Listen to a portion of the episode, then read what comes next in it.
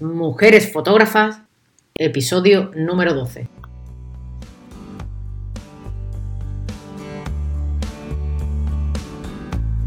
Te damos la bienvenida a un nuevo episodio de esta primera temporada de Mujeres Fotógrafas, presentando a fotoperiodistas o fotodocumentalistas en charlas sobre su visión de la fotografía y su trabajo. Aprende con nosotros sobre una nueva forma de mirar. Antes de continuar, te recuerdo que si quieres apoyar dicho contenido puedes hacerlo entrando en www.beavaz.es y tendrás toda la información de cómo puedes hacerlo. Y si quieres proponer a fotógrafas, apoyadme en Tipee. La información también la encuentras en la web www.beavaz.es, o si no, también me viene bien que os suscribáis a esta versión sonora. Puedes encontrarme en Apple Podcast, en iVoox, en Spotify o en Anchor. Ofelia de Pablo es documentalista, fotógrafa y periodista. Su trabajo les ha llevado a recorrer más de 70 países documentando temas medioambientales, sociales y políticos que definen nuestros tiempos. Es reconocida internacionalmente por su adopción de una narrativa visual híbrida, dirigiendo y produciendo reconocidos documentales multimedia para varios de los mejores medios del mundo. Sus historias se han publicado en The Guardian, en UK, National Geographic Magazine, The New York Times, Times Channel 4 News, Geotema, Der Spiegel y muchos más. En 2011 funda Hakawati Film junto al documentalista Javier Zurita, una productora multimedia dedicada a contar historias que despiertan conciencia y abogan por un cambio positivo a través de la multiplataforma. Sus historias visibilizan temas de derechos humanos en todo el mundo y en los últimos tiempos se han centrado en temas medioambientales y de conservación, realizando documentales internacionalmente reconocidos como El corazón humano de Doñana, para ayudar a proteger el humedal más importante de Europa, o mejorar la coexistencia entre lobos y humanos en su último proyecto europeo, LIFE junto a WWF, Sharing the Land, un documental premiado, entre otros, por el prestigioso Wild Screen Festival, el festival internacional de documentales sobre el medio ambiente más importante del mundo. Su trabajo, Red Gold Slavery, sobre la explotación sexual y laboral en los campos de fresa, ha sido nominado al Amnesty Media Award y ha recibido el premio de la Fundación Manuel Ortiz de Nueva York por The Invisible Genocide, publicado en el New York Times.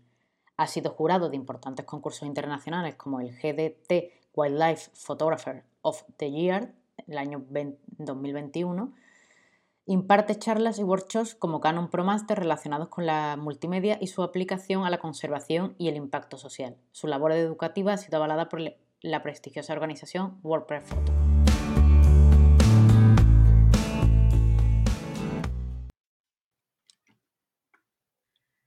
Buenas, Ofelia, muchas gracias de estar con nosotros aquí en Mujeres Fotógrafas y encantada de tenerte en este programa. Es un placer que me hayáis invitado y un gusto estar con todas vosotras aquí.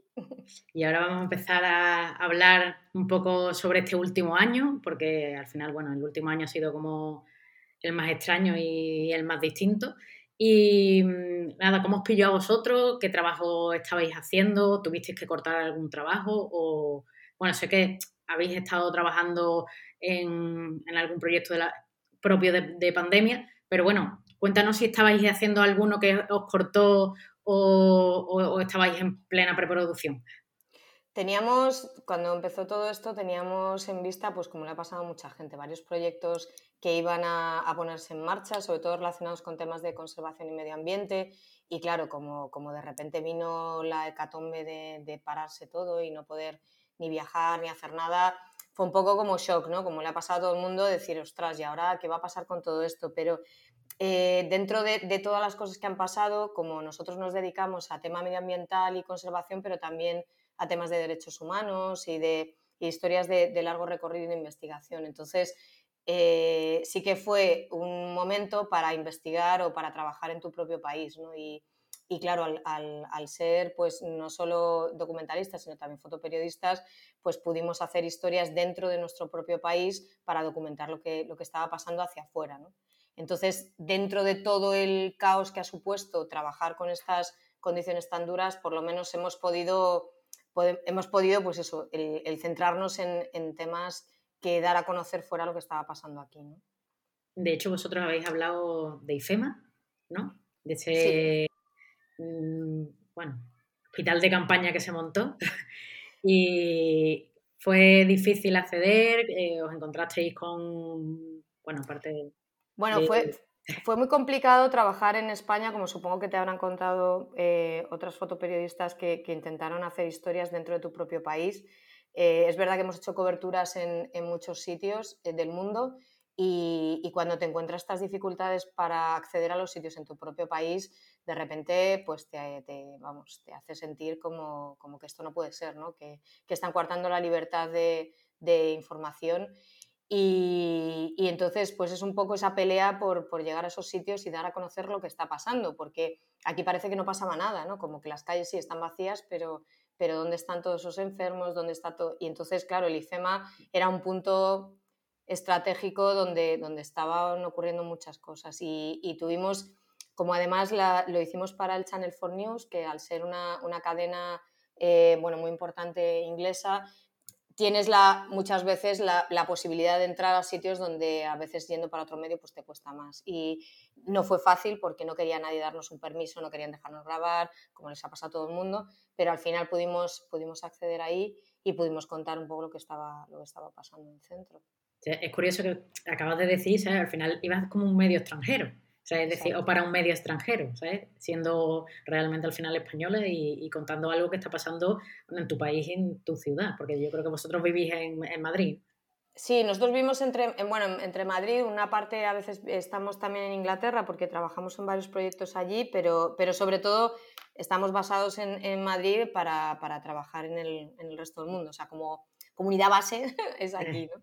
En Madrid. Pero sí que es cierto que muchas veces es triste, pero hay veces que cuando los medios son de fuera, como que te permiten más acceso a cosas de tu propio país que cuando vienes de tu propio país.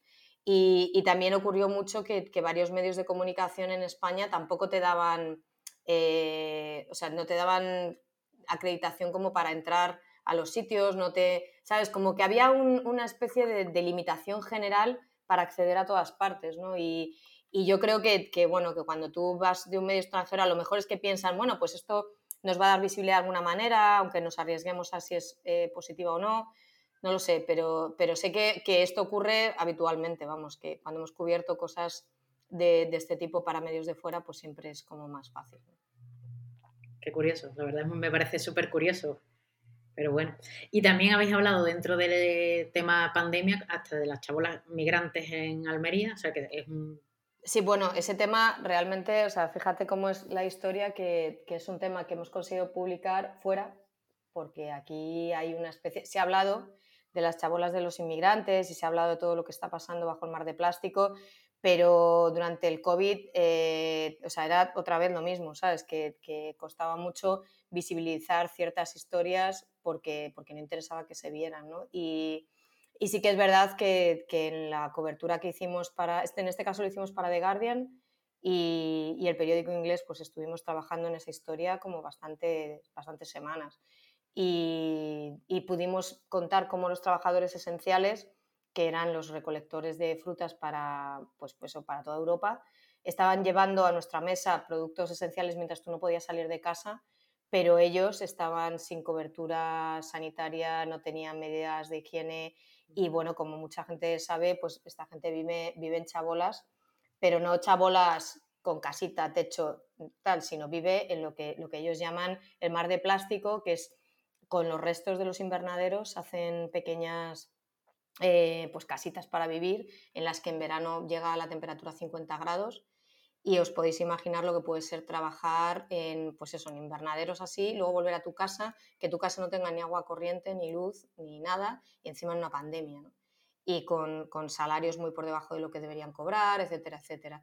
Entonces, bueno, es esa gente que nos ha estado abasteciendo, no solo, o sea, por eso la dimensión europea, ¿no? Porque no solo nos ha abastecido en España, sino que nos ha abastecido en el resto de Europa. Y por eso Inglaterra también, claro, muchos de las empresas se abastecen con estas mercancías, ¿no? De estos trabajadores esenciales en estas condiciones. Sí, la verdad que es bastante duro y se ha contado en varias ocasiones. De hecho, también en la revista 5W ha habido un reportaje sobre los invernaderos o las chabolas en Lepe, pero sí es cierto que a pesar de que sale y de que está ahí muchas veces en los medios, siguen siendo los grandes perjudicados y los grandes abandonados, ¿no?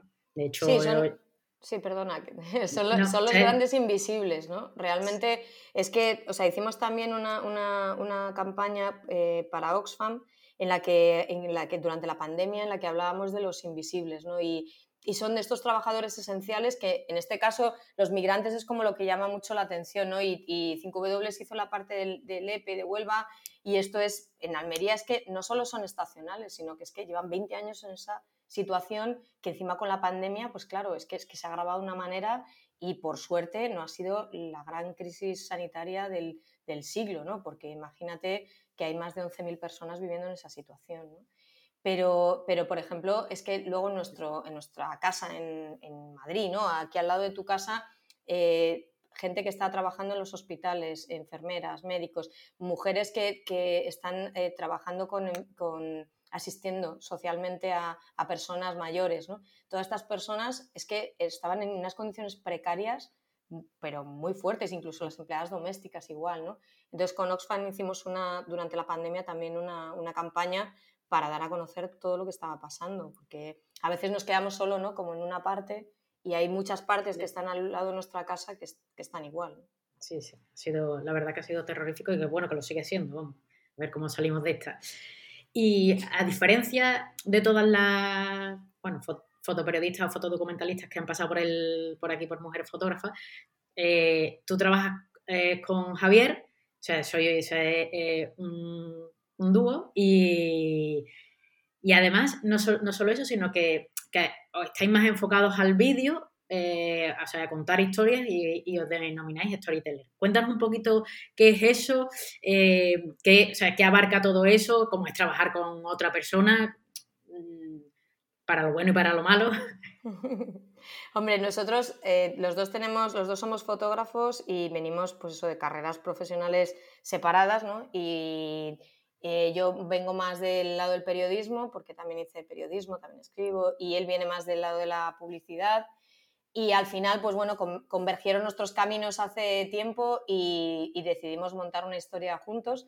Tenemos ahora una productora que se llama Hakawati Film, y nos definimos storytellers porque es que no es solo fotografía o vídeo, ¿no? Como hay veces, a todo el mundo nos gusta como lo de las etiquetas, pero nosotros realmente nos definimos como contadores de historias, que lo que queremos es pues dar a conocer una realidad, ¿no? Y ya que tenemos en la mano ese altavoz y esas herramientas para dar a conocerla, pues amplificarla lo más posible. Y si tiene que ser, o sea, si es fotografía, si es vídeo, si es la mezcla de los soportes, ¿no? Porque utilizamos mucho transmedia también, es algo que todo lo que las herramientas que nos ayuden a contar una historia, bienvenida sea, ¿no? Empezamos con fotografía y texto, y bueno, viajamos por el mundo haciendo pues reportajes tradicionales de foto y texto, hasta que hace unos años ya descubrimos el vídeo, ¿no? Y fue pues como un shock. De hecho, Javier no creía mucho en esto, me decía, si es que esto del vídeo no lo veo y tal, ¿no? Si somos fotógrafos. Y yo, que soy un poco así de pesadilla, de que sí, que esto yo lo veo claro y tal, porque me impactó tanto el que es que las personas, o sea, es como si esas fotografías hablaran, ¿no? Y a veces, muchas veces te pasan los reportajes que te gustaría ir un punto más allá, ¿no? Y quizás, bueno, pues fue esa aventura de empezar a utilizar ese soporte.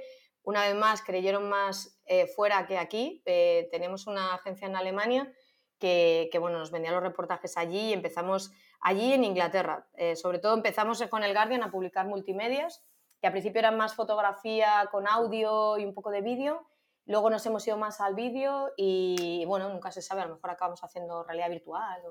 Pero todo lo que sirva para contar una historia, a nosotros nos parece que en el fondo es lo que buscas, ¿no? Y los modelos y los soportes están cambiando, todo lleva hacia una interactividad, ¿no? Y en vez de pensarlo como algo negativo en nuestro sector, porque nos da siempre un poco de miedo esa transformación que nunca acaba de llegar del todo y que la tenemos como una nube negra en la cabeza, utilizarla a nuestro favor y decir, voy a ayudar a que estas historias se puedan contar y lleguen a más plataformas, ¿no? Y así nace un poco Hakawati Film. La idea es todas estas plataformas, juntarlas y bueno, y sacarlas adelante. Y la segunda historia que me decías de los dos trabajando juntos, pues es algo que no es fácil, porque cualquiera que nos esté oyendo que haya trabajado con otro fotógrafo o fotógrafa, pues sabe que somos, siempre tendemos a ser un poco individualistas, pero creo que eso es algo que ya ha dejado de ser así. O sea, ahora me parece que los equipos colaborativos y equipos de trabajo es lo que va a hacer que el periodismo avance y tenga un futuro diferente. Porque funcionáis un poco como si fuerais una especie de... O sea, al final de equipo de producción de cine. O sea, es que al final, en un equipo de producción de cine todo el mundo tiene como muy pautada su trabajo y su rol, ¿no? Pero aquí no es tanto así, porque como en el fondo somos una productora, pero somos una productora pequeña, no en el sentido de no abarcar proyectos grandes, sino en el sentido de que nos gusta mucho la cercanía y la forma de contar historias de la que venimos, ¿no? Creo que nuestra principal virtud es esa emoción, ese acercarnos a la gente y ese ojo fotográfico, ¿no? Y periodístico. Entonces, hemos decidido aplicar esto en nuestra forma de contar. Entonces, no hay tú haces esto, tú haces tal, sino que nos vamos redefiniendo los roles a medida que hacemos las historias, ¿no? De hecho, eso era una de las cosas que también te iba a preguntar, porque me da mucha curiosidad. Cuando ya estáis, la preproducción imagino que la haréis los dos en el mismo tiempo, espacio, trabajo, investigación y todo eso, pero cuando estáis ya en terreno, os definís qué hacéis cada uno, quién hace vídeo, quién hace las fotos, quién entrevista... ¿Cómo repartís ese trabajo? O incluso, ¿sabes? Intercambiando roles cada cierto tiempo, no sé. Sí, es que, es una pregunta que nos hace mucha gente, porque es como, claro, cuando dices los dos vienen un poco a hacer lo mismo, ¿cómo te divides? Es que al final, supongo que yo llevo la parte un poco más periodística y Javi lleva un poco más la parte de iluminación, de buscar un poco esos encuadres con una luz especial... Pero al final yo acabo haciendo encuadres con luz especial y él acaba haciendo temas de periodismo. Entonces, por eso te digo que aunque cada uno se defina un poco más a un lado o al otro, intercambiamos los roles continuamente. O sea, yo también grabo, él también hace entrevista cuando hay que hacerla, hacemos fotos los dos, ¿sabes? Entonces... Yo creo que también es la historia en el momento, cómo te pide desarrollarla, y así nos vamos un poco colocando, ¿sabes? No es algo como una productora grande que hay 15 personas y trabajan de una manera determinada. Bueno, ¿y qué es lo que tiene que tener un proyecto para que vosotros os impliquéis? Sobre todo, queremos que sean historias que queremos contar, es decir, que así suena un poco cuando piensas y estudias periodismo, ¿no? Piensas que quieres contar historias que cambien el mundo, ¿no? Y todo el mundo es como su sueño y tal. Y es verdad que evidentemente no vas a cambiar el mundo, ¿no? Pero todo tu pequeño granito que puedas empujar, pues a mí por lo menos me ayuda a creer y me ayuda a ilusionarme, ¿no? Y a pensar que de verdad esto sirve para algo. Entonces, todos los proyectos en los que haya esa parte de contar una historia que ayude a contar algo que ayude a cambiar las cosas o a visibilizar realidades que a lo mejor pues no se habían visibilizado antes, ¿no? O no se habían contado de esa manera, ¿no? Un poco esa es la idea. Claro, como por ejemplo este proyecto que tenéis, que a mí me gusta mucho, que es el del lobo, que es porque el lobo es el malo del cuento. Ese ha sido un proyecto súper bonito y además estamos muy felices porque nos ha dado un montón de éxitos, de premios y estas cosas que luego pues ayuda a que se vea el trabajo más, ¿no? Y con él hemos ganado en el Wild Screen Festival en Inglaterra, que es como los Oscar medioambientales, nos han dado un premio y tal, y bueno, aparte de otros más, pero ese ha sido como, wow, esto realmente funciona, ¿no? Y el proyecto es muy interesante porque trata de mostrar la coexistencia, que es posible esa coexistencia entre pastores y lobos, ¿no? El lobo siempre ha sido el malo, siempre ha sido, pues eso, el de los cuentos de que se come, ¿sabes?, a la abuela de Caperucita y todas estas cosas. Y el lobo ni es tan malo ni hace todas estas cosas. Es verdad que evidentemente daña el ganado y todo esto, ¿no? Pero lo que sobre todo a nosotros nos gusta no es contar lo que nosotros pensamos, o evidentemente, sino que esas personas que son las que cada día están allí, que cuenten su historia. Y estos pastores que aparecen en nuestro documental, en Sharing the Land, ellos narran cómo conviven cada día en territorio de lobos y no tienen ataques a su ganado, con las medidas preventivas. Y bueno, que ellos te lo cuenten con ese amor y ese entusiasmo, pues a nosotros nos encanta, ¿sabes? Sí, la verdad que es un proyecto... Es verdad que he visto que tenéis como proyectos muy... O sea, desde muy sociales o más sociales, como por ejemplo el que hemos hablado antes de las chabolas de Almería, a proyectos más ecológicos, que es verdad que... O sea, o que hable sobre los animales. Es cierto que casi todos los fotógrafos o fotoperiodistas y fotodocumentalistas como que nos centramos al principio mucho más en la parte social, como que parece que es un impacto mayor con respecto a lo que va a tener, ¿no? Al final, lo que tú has dicho antes, ¿no? Queremos realmente cambiar el mundo y no vamos a cambiar el mundo si solamente miramos al ecosistema. El ecosistema parece que está ahí detrás. Y vosotros sí es verdad que incluís en vuestros proyectos, ¿sabes? Esa parte como más ambiental. Sí, pero es curioso porque a mí, o sea, esto que dices tú me pasaba a mí también al principio, ¿no? Que yo era más como los derechos humanos, todo más en las personas, ¿no? Pero al final es que te das cuenta que el medio ambiente y la conservación está tan ligado a los derechos de las personas. O sea, de hecho hay premios de derechos humanos que ahora tienen categoría medioambiental y conservación. Y esto es porque en el fondo, si lo piensas, la conservación y el medio ambiente están completamente relacionados con los derechos humanos. Y al final creo que es una consecuencia, como en nuestro caso, una consecuencia lógica de nuestro trabajo, ¿no? Cuando miras tanto, o sea, el primer trabajo así potente que hicimos de conservación fue el de Doñana, pero que además se llamó El corazón humano de Doñana, porque no era de solo animalitos. Claro, cuando hablamos con WWF, que para hacer esta historia, ellos nos decían, les decíamos, es que no somos fotógrafos de naturaleza o filmmakers medioambientales, ¿no? Y decían, no, es que es vuestro punto de humano, ¿no? Si te fijas, todas las historias que hacemos de conservación y medio ambiente siempre nos centramos en lo que creemos que es nuestro fuerte, que son esas historias de las personas, ¿no? Y hay veces, o sea, gente que hace historias medioambientales y naturaleza tal cual solo, hay mucha, muy buena y excelente, ¿no? Pero creemos que nuestro punto es ese acercar a los humanos esa naturaleza, ¿no? Que a veces creemos que es algo como que no va con nosotros. Y es que vivimos en ello y sin ello no podríamos vivir. Entonces, al final es parte de los derechos humanos, ¿no? Sí, además, es cierto, en esa pieza que tenéis subida a vuestra web, es súper bonita el tema de los caballos, o sea, y es cierto que al final Doñana es verdad que se ve como eso, que los fotógrafos de naturaleza van ahí a hacerle fotos a los pajaritos y a buscar linces, ¿sabes? A ver si cazan un lince en su objetivo, pero es cierto que todo el conjunto, y que nadie se para a pensar que ahí hay una serie de personas trabajando día a día, ¿sabes? En que eso se mantenga y en que eso sea ese espacio, ¿no? Natural, y que además y que no se destruya, ¿no? Que es al final realmente lo más importante, ¿no?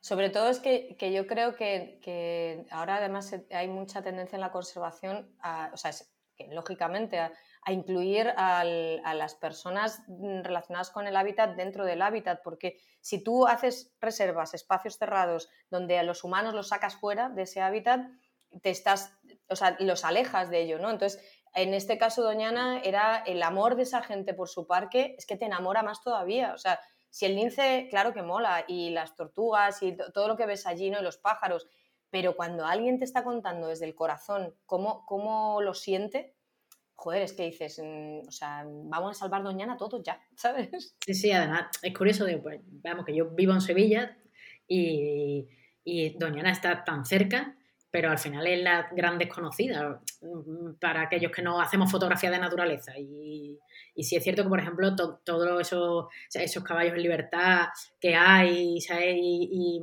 es que es precioso, pero no es una cosa como que o sea, como que yo no veía, uy, mira, ¿sabes? Hay gente que se dedica realmente a que esto, ¿sabes?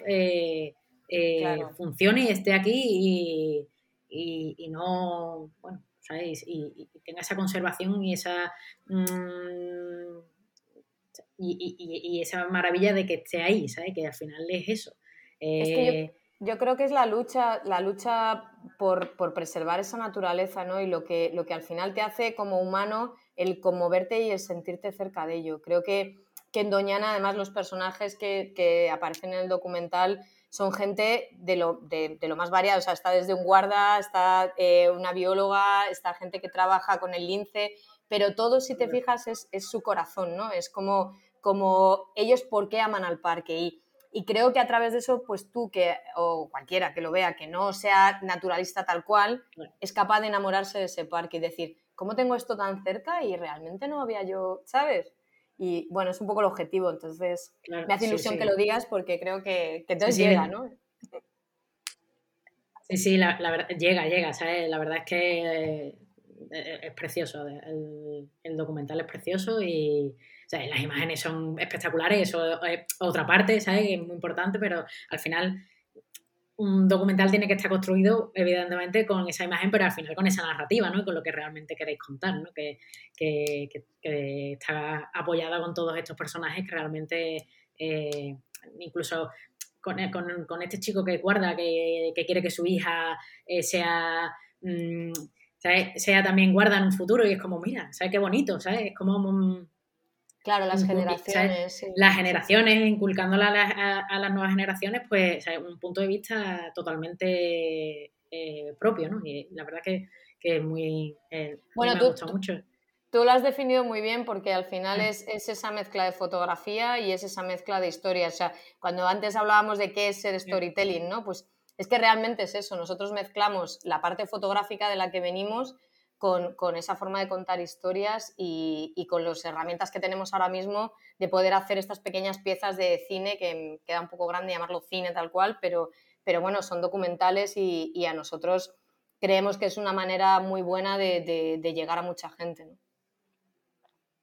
Sí, y como has dicho además antes, ¿no? Es decir, al final todo este proyecto transmedia que vosotros realizáis es algo que beneficia al proyecto en sí. O sea, tienes por una parte la fotografía, por otra parte la parte audiovisual y bueno, todo lo que acompaña realmente a estos proyectos. Y después tenéis proyectos como muy distintos, ¿sabes?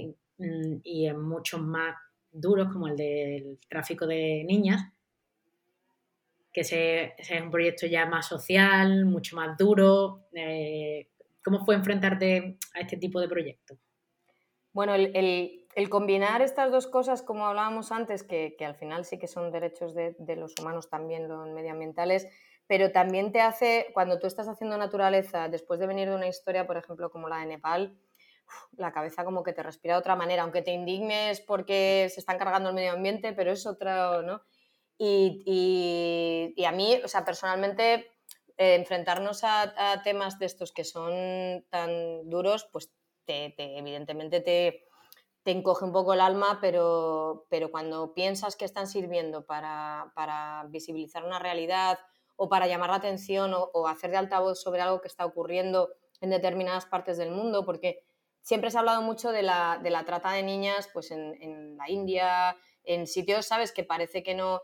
Y Nepal era un sitio como muy... que la gente va a hacer, pues, excursiones al Himalaya y ya está, ¿no? Y es que a raíz del terremoto, o sea, si ya había tráfico de niñas en esa zona, que son zonas muy pobres, sobre todo la zona del Himalaya, a partir del terremoto mucha gente se quedó sin padres, sin casa y tal, y entonces el tráfico, o sea, esto era caldo de cultivo perfecto para los traficantes de personas, ¿no? Y es que está una de las mayores rutas de tráfico de mujeres del mundo, está en Nepal. Y las pasan por la India porque no necesitan pasaporte para cruzar, y luego en la India las venden a burdeles que las distribuyen al resto del mundo. Entonces, claro, pues no es fácil abordar una historia así, pero por eso, si te fijas en el documental, tiene esa parte también de imagen fotográfica que nos gusta tener, con esa luz cuidada, con esa especie de historia que te envuelve y que a la vez no es de... solo plantear un problema, sino que muchas de estas mujeres estas niñas han conseguido solucionar su situación y están luchando por cambiar su vida, ¿no? Y eso es algo que también nos gusta hacer un poco, no solo historias duras tal cual, sino que si conseguimos también a veces abrir una ventana a una posible solución, pues nos gusta poder hacer. Sí, la verdad es que vuestros proyectos sí es verdad que tienen ese cuidado de la luz, ese cuidado de la emoción. Al final son proyectos que sí es verdad que la historia es dura y la historia es muy dura, pero esa forma de tratarlo al final hace que sea más fácil realmente, bueno, pues verlo y entrar en ella, ¿no? O sea, y al final empatizar, que al final lo que yo imagino que se pretende al final es empatizar, bueno, con estas niñas, pero no decir, oh, sí, y tú desde aquí decir, oh, qué pena, sí, pero están allí. ¿Eh? Están allí o aquí, porque al final las distribuyen a todos sitios, entonces están allí partes, aquí, sí. ¿Sabes? Sí. Pero bueno. Sí, a raíz de eso, o sea, después de hacer ese documental sobre las niñas de Nepal, recuerdo que coincidimos con la fiscal para la trata española en Londres, y un día hablando del documental, acabamos de venir de Nepal y contábamos todo esto, fíjate, tal y cual, dice, pues yo no sé por qué os tenéis que ir tan lejos con lo que pasa en España. Digo, pero hombre, en España no me puedes comparar con no sé qué, y dice, vale, quedamos en Madrid un día y hablamos, y a partir de ahí salió otra historia que hemos hecho para el Guardian sobre la trata de seres humanos en España, y cuando ves que a 20 minutos de la Puerta del Sol tenemos el prostíbulo a cielo abierto más grande del mundo, de Europa, perdón, pues es muy bestia. Entonces te das cuenta que realidades que crees tan lejanas a veces, ¿no? Lo que decías tú, que bueno, eso pasa en Nepal, no pasa aquí, al final está todo interconectado, porque es que son gente que viene de otros países que las venden al lado de tu casa, ¿no? Y pasamos al lado de ellas como si no existieran. Sí, porque sí, es cierto que duele menos, si están en Nepal duele menos que tú digas que están aquí, o sea, no te refleja como sociedad, que al final el problema de esto es no ver lo que está dentro de tu sociedad y que no debemos de pasar, simple y exclusivamente pasamos y ya está. Pero bueno, ser humano claro. Un poco individualista y egoísta, y la parte occidental mucho más, pero bueno. Sí. Hombre, por eso yo creo que también cuando cuidas mucho la iluminación y cuando las historias tienen ese punto que eres capaz de verlas, o sea, a mí me ha gustado eso que has dicho, que eres capaz de verla entera, ¿no? O sea, nos pasa muchas veces que tenemos un rechazo muy grande a cómo están contadas las cosas, porque es como demasiado guau, demasiado, y es verdad que la realidad a veces así es lo que hay, ¿eh? Y está claro, pero yo, o sea, lo que hacemos cuando haces una pieza de este tipo es que quieres que la gente termine de ver la historia completa, porque crees que ese mensaje tiene que llegar entero, ¿no? Y la forma de narrar de esta manera ayuda. Evidentemente no es una cosa agradable, lógicamente, porque estás hablando de niñas que son víctimas de trata, ¿no? Y han sufrido muchísimo y, claro, pues es duro, claro. Pero por lo menos es un formato que es lo que te decía al principio, que creo que nuestro primer, este fue el genocidio de Guatemala, de mujeres, 100.000 mujeres que fueron violadas como arma de guerra, y decidimos hacerlo en vídeo, que fue, bueno, técnicamente hay un montón de cosas que no sabíamos cómo hacer, era todo un poco desastre, ¿no? Porque íbamos ahí grabando como podíamos, pero tú las oyes a ellas hablar y, ostras, es que eres capaz de ver la pieza entera porque el texto te cuesta más leerlo. Luego, a lo mejor después de ver el vídeo, te lees el reportaje. Aquello lo hicimos en texto y fotos y iba acompañado con vídeo. Y fue de las primeras veces que salía un vídeo en portada de The Guardian. Y eran 5 minutos, pues la gente lo vio entero. Entonces ahí fue donde confirmamos, joder, es que este formato funciona, ¿sabes? Sí, hombre, la verdad que al final somos consumidores reales de formato vídeo, porque estamos hablando de que YouTube es uno de los buscadores... O sea, el segundo buscador que hay. Y bueno, y tenemos plataformas como Instagram o TikTok, ¿no? Que, bueno, son evidentemente como plataformas de entretenimiento, pero lo que funciona es lo que más se consume cada vez, vídeos cortos, es verdad.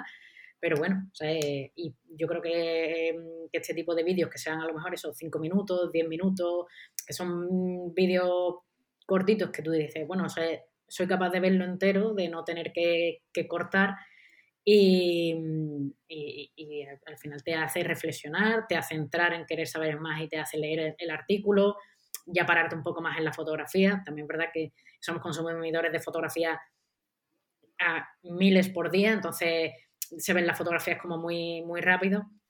Si hay algo que te haga parar y que eso te haga realmente centrarte y fijarte, pues evidentemente eso apoya al final a toda la historia. Claro, es que yo creo que la clave son las historias, ¿no? Y sí que los formatos creíamos antes que estaba muy bien que fueran cortos y ahora nos hemos dado cuenta, porque esto, claro, como es un experimentar día a día y ver y evolucionar, ¿no? Los formatos cortos funcionan bien para un determinado tipo de cosa, pero para otra funciona a lo mejor un poco más largo, porque, por ejemplo, El Lobo son 13 minutos y algo y la gente termina y te dice, es que me quedo con ganas de saber más, y este pastor que le ha pasado luego, y cómo ha sido su... Y entonces, al final te das cuenta que si algo está bien hecho y está cuidado y está con tiempo, pues las historias, si son buenas, la gente quiere más, ¿sabes?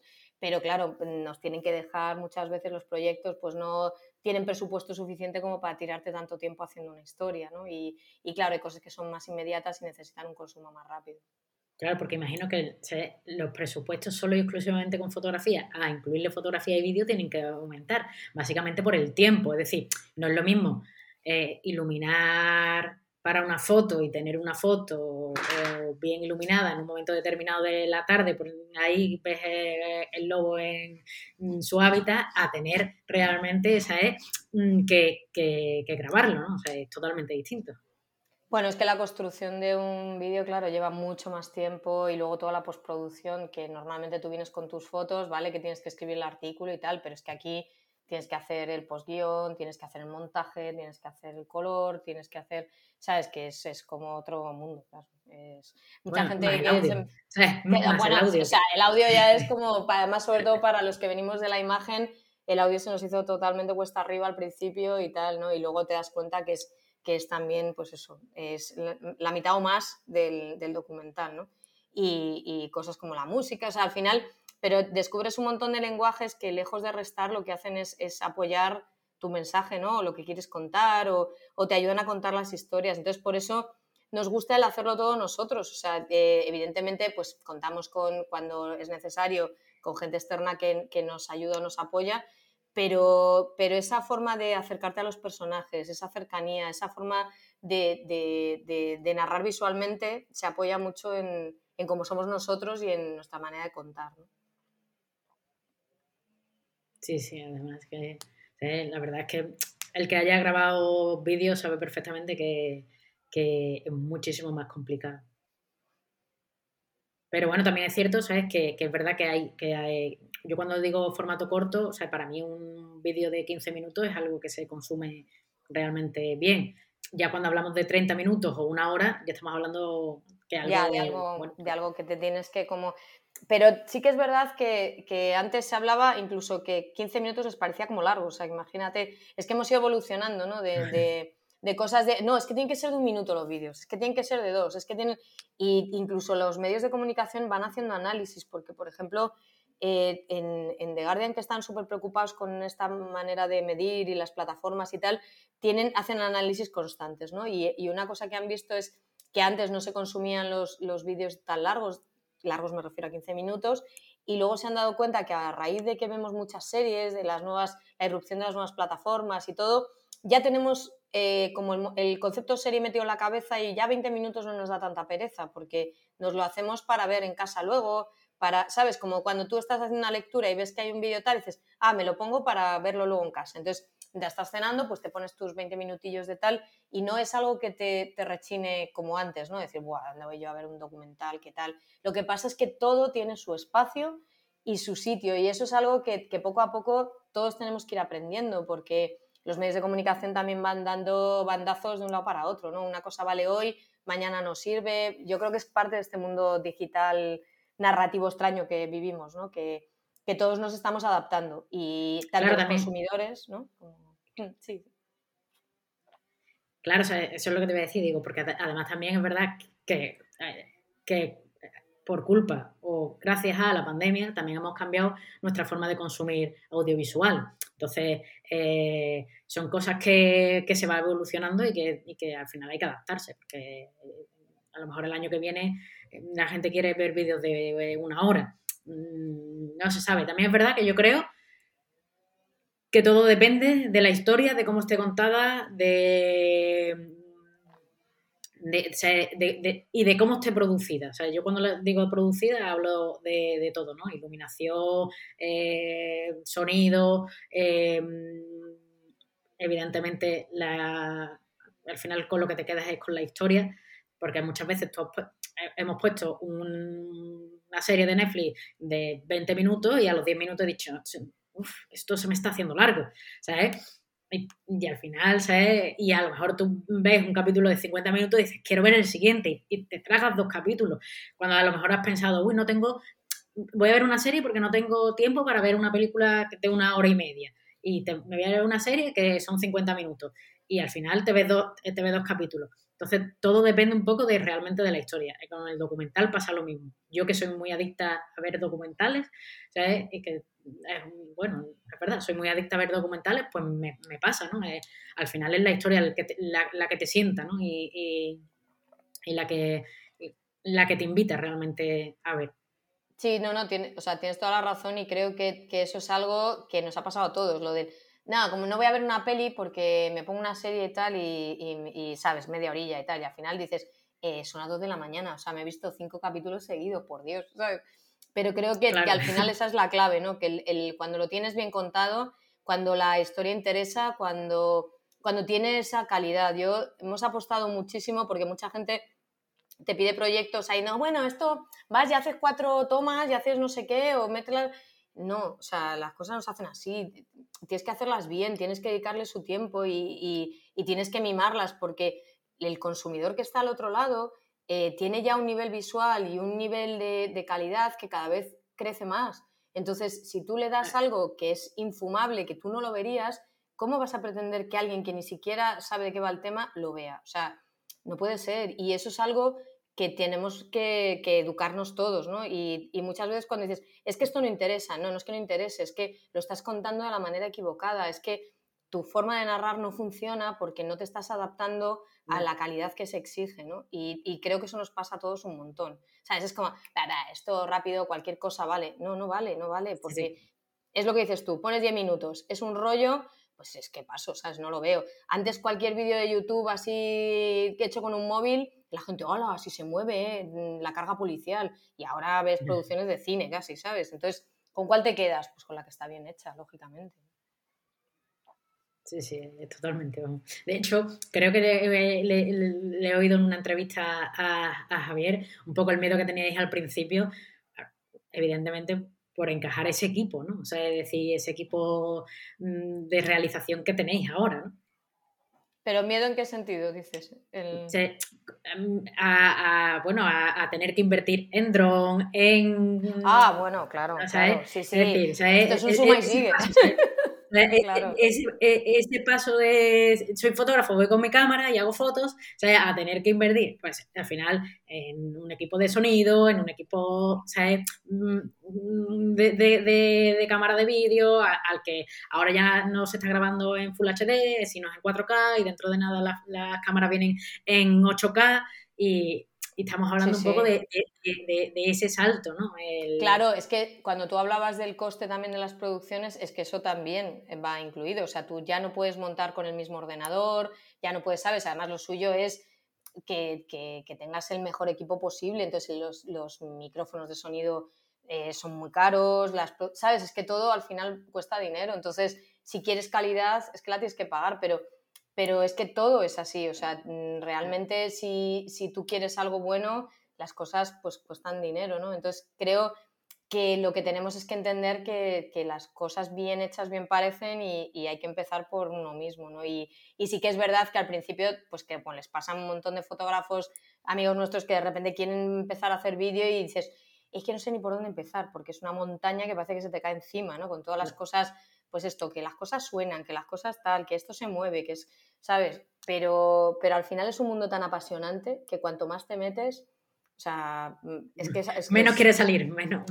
Claro, sí, o sea, nosotros nos estoy completamente enamorados y llevamos apostando tiempo por esto, y en los medios de comunicación nos decían un poco como así, bueno, pero esto ya llegará. Y no es que llegue, es que, o sea, pues tú lo has dicho, que ahora lo consumimos casi todo en vídeo, ¿no? Entonces, bueno, con esta pandemia además se ha reforzado muchísimo más todo esto, ¿no? Ahora, pues todo se hace en videoconferencia, o sea, hay cosas que han llegado para quedarse de las que creo que nos vamos a beneficiar, hay otras que bueno, que son una esclavitud porque está todo el mundo con el zoom hasta las narices y tal, pero sí que creo que nos hemos acostumbrado a, pues eso, ver muchos más documentales, ver más historias, tener más ese tiempo para darnos cuenta que hay cosas súper interesantes que a lo mejor nos estábamos perdiendo. Y a mí me encanta que, por ejemplo, las plataformas, ahora hay un hueco gigante para los documentales, ¿no? Cosa que antes no existía. Entonces, para mí es como ver un sueño cumplido, que desde pequeñita yo me acuerdo que yo siempre me ha fascinado el cine, y pensar en poder algún día hacer tu pequeña película, y ahora estar haciendo este tipo de cosas que encima sirven para algo. O sea, me parece como vamos, un sueño. Sí, al final lo que estáis haciendo es eso, o sea, son pequeñas películas. Es decir, sí. Es una pequeña película con todo, o sea, con una narrativa, con un principio, con un medio, con un final. Sí, sí, o sea, totalmente. Es decir, son documentales, o sea, en formato más pequeño. Sí. O sea, documentales, pero cortos documentales, por llamarlo de alguna manera. Sí, sí, ¿no? Si además los premios de los festivales son al corto documental y tal, o sea que fenomenal, sí, nosotros... Y poder estar en festivales, pues eso, como ahora mismo los Lobitos han ido a Nueva York, han estado en Patagonia, han estado en Rusia, ¿sabes? Que, joder, de repente ves como que todo ese trabajo, ¿no? Todo lo que has creído y has apostado por ello, porque al principio, cuando apuestas por estos formatos, la gente te mira un poco como se te está yendo un poco la olla, ¿no? Como claro, y además tampoco sabes que te va a salir bien, es como, bueno, voy a apostar, exacto, ¿sabes? Y... Claro, no, nosotros íbamos, ya te digo, ahí en Guatemala, en plan locos de la colina, en plan, bueno, cuando fuimos al Congo, que hicimos una historia sobre el genocidio de Ruanda sobre el Congo, o sea, es que en España nadie creía en nosotros, ¿sabes? Al principio, y tuvimos que, o sea, lo vendimos en el Channel 4 News, que fue como, joder, hay alguien que cree, porque a lo mejor si en ese momento se hubiera quedado ahí, pues igual hubiéramos tirado la toalla, ¿sabes? Como, bueno, esto, en el fondo, ¿dónde vamos? ¿Sabes? O tal, ¿no? Y entonces todos esos pequeños alicientes te ayudan a seguir para adelante, ¿no? A seguir luchando, porque en el fondo es que te lo crees. Y yo creo que te lo dirá, supongo que todos las fotoperiodistas que has entrevistado, que es que en esto la parte más importante es tu alma, tu corazón y tu entusiasmo, porque si no tienes eso, con lo difícil que es, porque nadie se llama engaño, esto es súper complicado y muy duro y mucha pelea y tal... Pero al final, si tú tienes ese entusiasmo... Pues, muchas horas. Y mucha desesperación a veces, porque piensas... Muchas horas. Claro, que nadie te va a hacer caso, que este proyecto no va a ningún lado, que quién lo va a querer, que como que cuesta encontrar los apoyos, ¿no? Y más con cosas, pues eso, temas de derechos humanos, pues que venden menos que por ejemplo, producciones de camisetas molonas de publicidad, ¿no? Y ahora vamos a hablar antes de ir terminando, un proyecto que me gusta mucho, que es el de las geishas. ¿Cómo llegáis hasta ellas? Vamos, básicamente porque yo, aparte de ver documentales, leo muchos libros, y Memorias de una geisha es uno de los libros que evidentemente me leí en su día. Y claro, para mí era un mundo, cosa, es decir, yo lo leo en un libro, pero está como lo de antes, ¿no? Es decir, están allí, ¿sabes? Y claro, geishas en el siglo XXI, ¿sabes? Y ¿sabes? ¿Cómo llegáis hasta ellas? No sé si son accesibles o no, si realmente... No. Sí, el éxito de ese proyecto fue precisamente eso. O sea, a mí me pasó igual que a ti. O sea, yo ese libro, para mí, ¿sabes? Las geishas y luego la peli, además, ¿sabes? Que es súper bonita también, ¿qué tal? Y había cosas ahí que siempre tienes en la cabeza, ¿no? Como, ¿cómo será esto ahora? O sea, ¿realmente existen? ¿Cómo se mueven en este siglo? Porque es algo que a mí, esto es un trabajo personal que yo he estado haciendo durante mucho tiempo.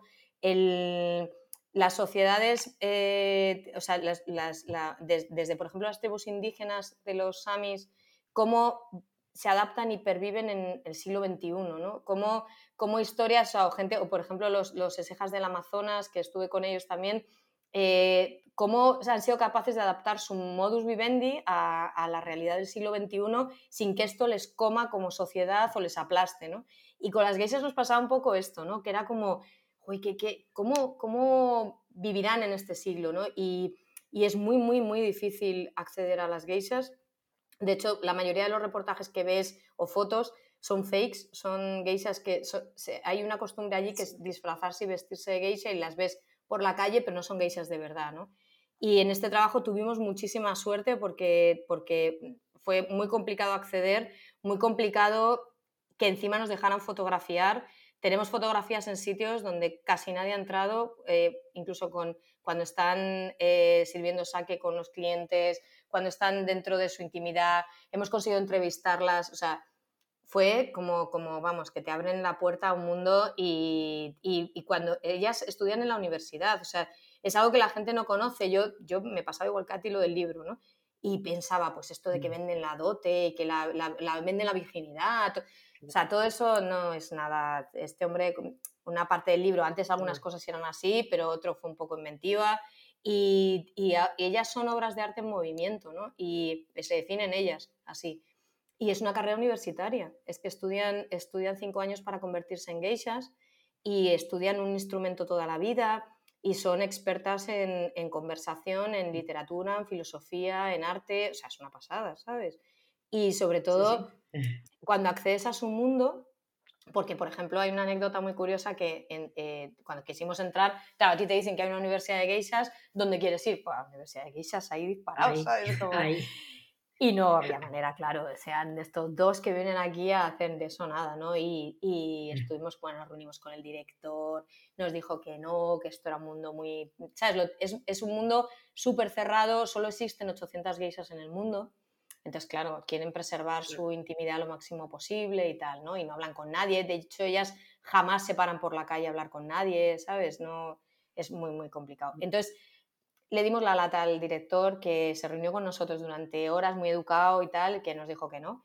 Volvimos otra vez, nos volvió a decir que no. Y ya yo creo que fuimos tantas veces y le dimos tanta pena que al final dijo, bueno, venga, venís un ratito y las filmáis mientras están haciendo su clase de danza, ¿no? Porque esto lo hicimos en foto y en vídeo también.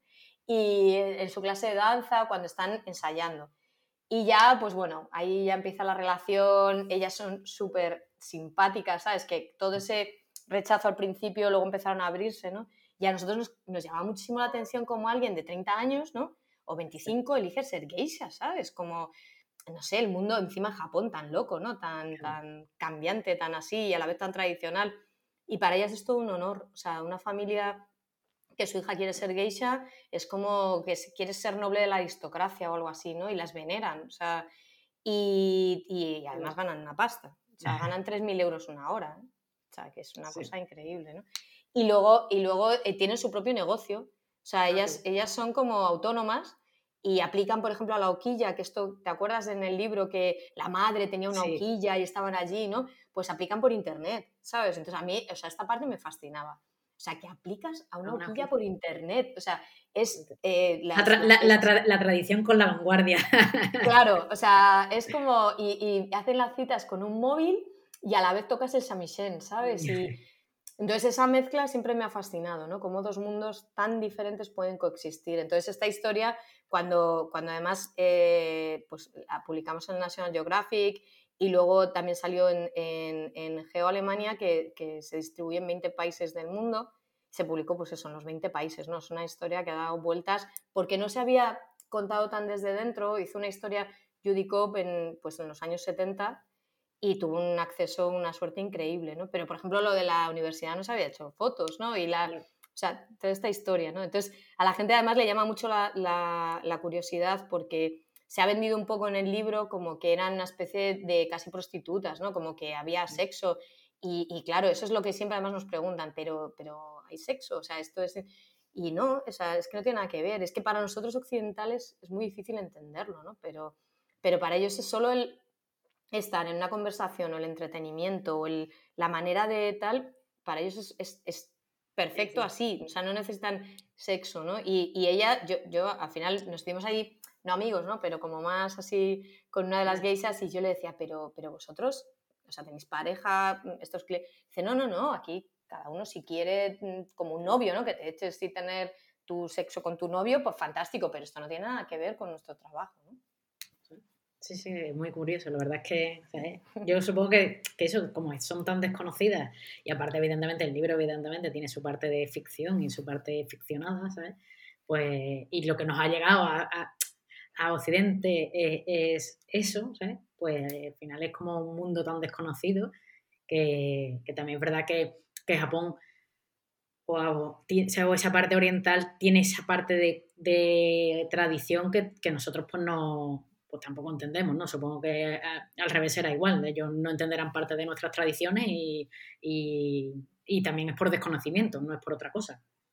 Claro, sí, o sea, es que son dos mundos como, vamos, y parece además, de hecho, cuando estás con una geisha es como que te metes en un mundo alucinante, ¿sabes? Que es como viajar en espacio-tiempo, pero a la vez, ¿sabes? Tienen, por ejemplo, una de las geishas cuando se estaba maquillando, que estuvimos con ella fotografiándola, tenía en el donde el espejo y todas las botes de maquillaje, tenía una foto del que era pues como el Bon Jovi del momento allí, ¿sabes? Hay un tío con pelucón y tal, porque en el fondo, claro, son chavalinas, o sea, claro, que tienen sus historias igual, ¿no? Y que siguen sus tendencias y su música. Claro, eso es lo que nos encantaba, decíamos, ¿y qué hace una geisha ahora? O sea, ¿en qué trabajas, no? ¿Cómo?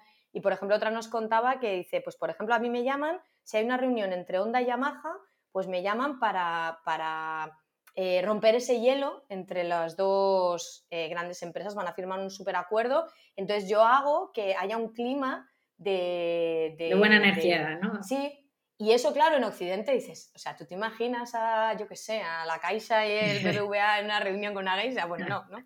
Pero para ellos es súper importante y eso es un trabajo, por ejemplo, que tienen las geishas de ahora mismo, ¿sabes? Sí, muy, muy, entonces, muy curioso. Sí. Y ahora, ¿qué le dirías tú a una joven o un joven, da igual, que esté estudiando periodismo, que quiera ser fotoperiodista, que quiera dedicarse a ser storyteller, que le guste contar historias y documentar? ¿Qué consejo le darías? Pues yo lo que le diría sobre todo es que no se desanime, porque ahora mismo el panorama es muy negro en general en muchas cosas y todo como que llevan anunciando que el periodismo está muerto, yo creo que desde que yo entré a la facultad, ¿sabes? O sea, que podía haberse ya muerto y resucitado 15 veces, ¿no? Sí que es verdad que ahora es un momento muy complicado porque la muerte del papel y el digital, como no termina de morirse del todo el papel y el digital todavía no termina de expandirse tanto, hay un impasse extraño y hay una mezcla, lo que decíamos antes, de formatos y de cosas muy raras. Pero creo que lo que tienen que hacer ahora la gente que está estudiando, que quiere hacer esto, es ponerse la pila a saco, o sea, con todos los formatos, con todas las nuevas herramientas, o sea, hay un mundo ahí fuera a nuestro alcance porque ya no son tan caras esas cosas. Tú antes, si querías hacer una pequeña película, tenías que invertir, o sea, era una locura. Y ahora puedes formarte en un montón de herramientas, en un montón de nuevas plataformas y de cosas que están por llegar, y lo que hay que estar es como una esponja y aprender de todo eso, ¿no? Y poder utilizarlo para narrar, y creo que estamos en un momento súper especial, o sea, igual que fue en su día la revolución con la imprenta, pues ahora mismo estamos a las puertas de otra de las súper grandes revoluciones. Lo que pasa es que hay que estar con una energía, ¿sabes? Brutal, o sea, De hecho, vosotros dais formación, ¿no? Sí, nosotros damos cursos de storytelling para formar precisamente esto, ¿no? Para enseñar cómo la multiplataforma puede ayudarte a desarrollar una historia, ¿no? Una mezcla pues sobre todo viene mucha gente que está estudiando periodismo o muchos fotógrafos que también quieren hacer vídeo o quieren aprender a contar todas estas cosas, ¿no? Pues animamos a todo el mundo a que un buen consejo sería formarse con dos profesionales ya establecidos como vosotros, por ejemplo, ¿no? Invitados estáis. Que creo que además estáis haciendo uno con la Agencia F o algo así. Sí, hemos hecho ahora la asignatura de multimedia con la Agencia F, damos bastantes cursos con Canon, somos Canon Pro Master y hacemos historias de estas. Además intentamos que sean siempre pues como de 2 días, ¿sabes? Como para que tengas todo concentrado así tal y luego tú ya te damos las herramientas para que trabajes tu propia narrativa, porque creo que nadie te va a enseñar a hacerlo todo, sino lo que pasa es que o sea, lo que hacemos es guiar un poco con todo lo que nosotros, pues eso que te decía de los micros y el lío que tuvimos al principio, cómo narrar, el no sé qué, pues todas esas cosas, joder, cómo hubiera yo querido a alguien a mi lado que me hubiera dicho, esto así no, haz esto, ¿sabes? Pues un poco eso, ¿no?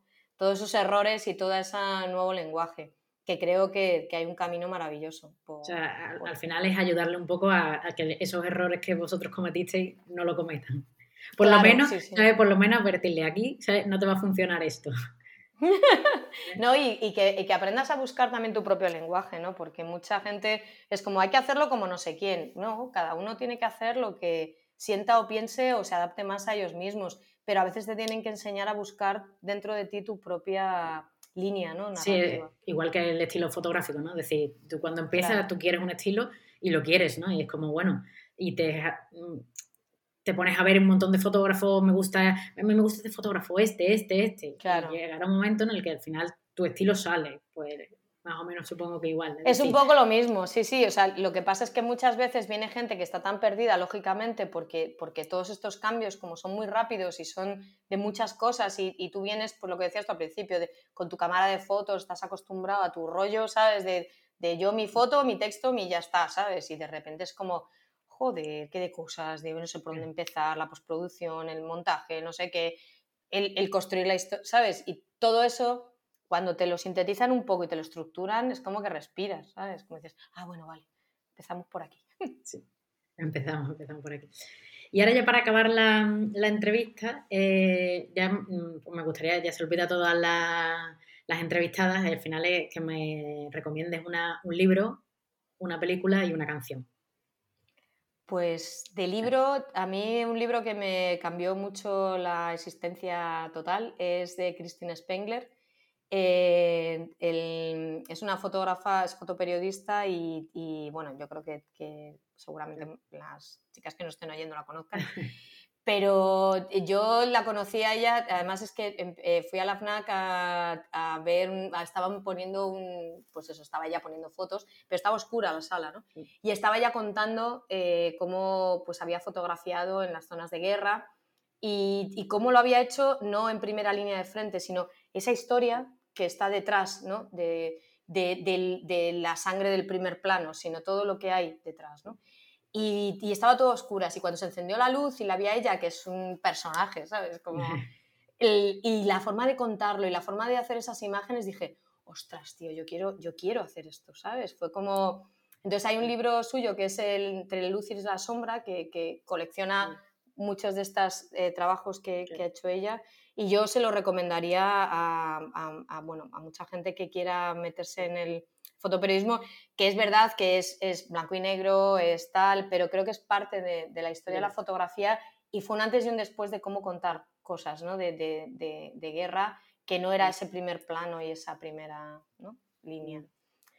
Y luego, pues de películas, podrían denominarse en mí, pero bueno, igual que libros, ¿no? Pero hay una en concreto que me dio la vuelta a la cabeza, que es Virunga, que es un documental de Orlando Van Heysedel, que seguro que lo estoy diciendo fatal, okay. Pero es sobre los gorilas en el Congo, cómo pues, está amenazado el parque de Virunga en el Congo y tal, pero está contada la guerra que hay en el Congo a través de lo que sienten los gorilas y a través de cómo... Y es documental, pero es peli, entonces... me acuerdo que la fui a ver en Documenta Madrid, que eso se lo recomiendo a todos los que nos estén oyendo, que es un festival donde van a empaparse de cosas maravillosas, otras que no tanto, pero se aprende mucho.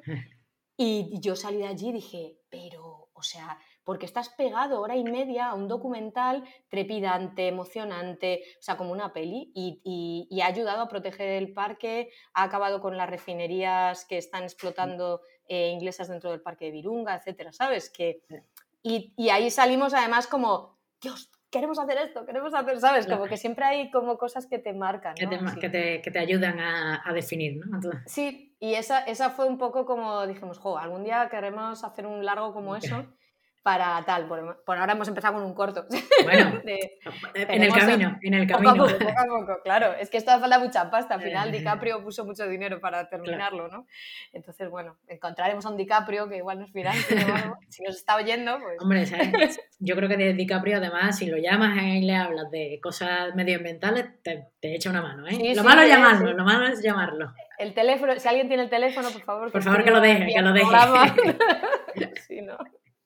Pues sí, pues bueno, y luego de canción, pues bueno, hay un músico que me gusta mucho que es Wim Mertens, y hay una canción que se llama Estrategia de la Ruptura que me parece súper emocionante, ¿no? Y bueno, esta no me cambió nada porque no compongo nada, pero me encanta. Y últimamente estoy muy emocionada también con Ludovico, que en Nomadland, no sé si la has visto, sí, la he visto. Pero la música es un poco demasiado a veces, ¿no? La música, pero es maravilloso también. Y Wim Mertens, yo no sé, tiene algo maravilloso que te transporta, ¿no? Sí, al final es que te transmite, como hemos hablado antes, es decir, claro, que queremos cosas que nos transmitan y al final sentirnos un poco identificadas, aunque la historia que esté contando no tenga nada que ver con nosotros. Sí, y por ejemplo, en El Lobo nosotros hemos, Aritz Villodas, que es un músico súper bueno, nos ha hecho la banda sonora de Celine Delán, y además ha construido un lenguaje musical para cada personaje y tal, ¿no? Entonces, esto es algo que ojalá siempre tuviéramos presupuesto para hacer estas cosas, porque es maravilloso, crece todo, ¿no? Y yo creo que cuando todo suma en calidad y en dirección, al final hace que la historia, ¿sabes?, se engrandezca, ¿no? Sí, de hecho, cuando yo estudié dirección de cine, y uno de las prácticas que se hacía era, ¿sabes?, ves una película que te guste, ¿sabes?, tal y como está, ¿no?, terminada, y ahora verla sin música y la narrativa totalmente cambia, la emoción totalmente cambia, ¿sabes?, y la importancia de o el acompañamiento que tiene que tener esas piezas audiovisuales en lo que es sonido, que es muy complicado, ¿sabes?, porque el sonido es el gran devastado del cine, que no se le tiene un reconocimiento, y yo creo que es muy complicado. Hablamos de sonido, efectos sonoros, hablamos hablamos de música, ¿sabes?, es decir, y ahora después, evidentemente, montarlo todo, que eso es, ¿sabes?, y que cuadre, que no, es un mundo, pero es un mundo apasionante. A mí, nosotros parece, además, claro, tienes que dar con tu compositor, ¿sabes? Tienes que dar con, por eso es maravilloso cuando los presupuestos son muy grandes para que tú puedas elegir dentro de todo lo que hay, pero es que tú puedes tener el mejor compositor del mundo, pero si tú no sabes lo que quieres, ¿sabes? Entonces, encontrar esa, ¿sabes?, ese entendimiento en el lenguaje me parece, y por eso digo que siempre insisto que es un mundo fascinante, que es verdad que es muy complicado, que está claro que decirle a alguien que lánzate a hacer tal porque es súper guay y tal, no, vas a sufrir, está claro, pero vas a pasar momentos, ¿sabes?, maravillosos. Y cuando una pieza como esta la oyes, yo me acuerdo siempre cuando estrenamos en el Festival de Monfoto lo de los lobos, es un festival que hacen en Girona de medio ambiente, que tienen una sala de cine gigante con un sonido espectacular, y se oyó aquella música entrando así, ¿sabes?, con la imagen del dron de Fernando, uno de los pastores, avanzando. Es como, wow, esto lo hemos hecho nosotros, ¿no? Como que no sé, es súper bonito. Que ya empieza a transportarte, ya a partir de ahí, ¿sabes?, como, venga, ya, ¿sabes? Sí, luego ya no sé si sigue atrapando a la gente igual, pero por lo menos que se queden un rato, ¿no? Ya lo has dejado sentado. Pues bueno, Ofelia, muchísimas gracias por haber estado aquí con nosotros esta horita, contándonos tanto tus proyectos como los de Javier, porque aunque aquí se llama Mujeres Fotógrafas, a Javier le vamos a dar un poquito de sitio. Genial. Y nada, muchísimas gracias por haber estado aquí. Pues gracias a vosotras, porque me parece además que espacios en los que se puedan contar las historias es genial, y a todos nos ayuda, ¿no?, el conocer cómo trabajan otras mujeres y lo que están haciendo, porque creo que hay una creatividad increíble en nuestro país, hay gente maravillosa, muchas de las que ya has entrevistado que son amigas y bueno, me encantan sus trabajos, entonces formar parte de ello me hace mucha ilusión. Sí, la verdad es que hemos empezado esta primera temporada fuerte, ¿sabes? Las invitadas tienen unos trabajos maravillosos y evidentemente yo animo a que escuchen todos los programas anteriores, porque de verdad que hay proyectos muy distintos, muy diferentes, visiones totalmente distintas, mujeres que se han dedicado más a lo social, mujeres que se han dedicado más a las migraciones, mujeres que se han dedicado más a historias más rocambolescas, todo, ¿sabes? La verdad es que ha sido un mundo y además contado por vosotros, ¿no?, que al final esto es lo interesante. Sí, sí, yo creo que abrir una ventana a la creatividad es genial y además cuando uno cree que solo su ámbito es el que le interesa, yo invito a todo el mundo también siempre a ampliar el espectro, ¿no? Porque puedes beber de mil fuentes y descubrir trabajos increíbles, ¿no? Y todas estas mujeres hacen cosas alucinantes. Hacéis cosas. Bueno. Y gracias a ti por todo este trabajo y organizarlo y todo, que vamos, es un pedazo de curro. Pues muchísimas gracias. Y no te olvides de suscribirte, de seguirme en las redes sociales si te gusta lo que hago y me quieres ayudar a continuar, puedes aportar tu granito de arena en Tipee o invitándome a un café. Toda la información está en mi web www.beavaz.es. Nos escuchamos cada 15 días en Mujeres Fotógrafas. Muchísimas gracias y un saludo.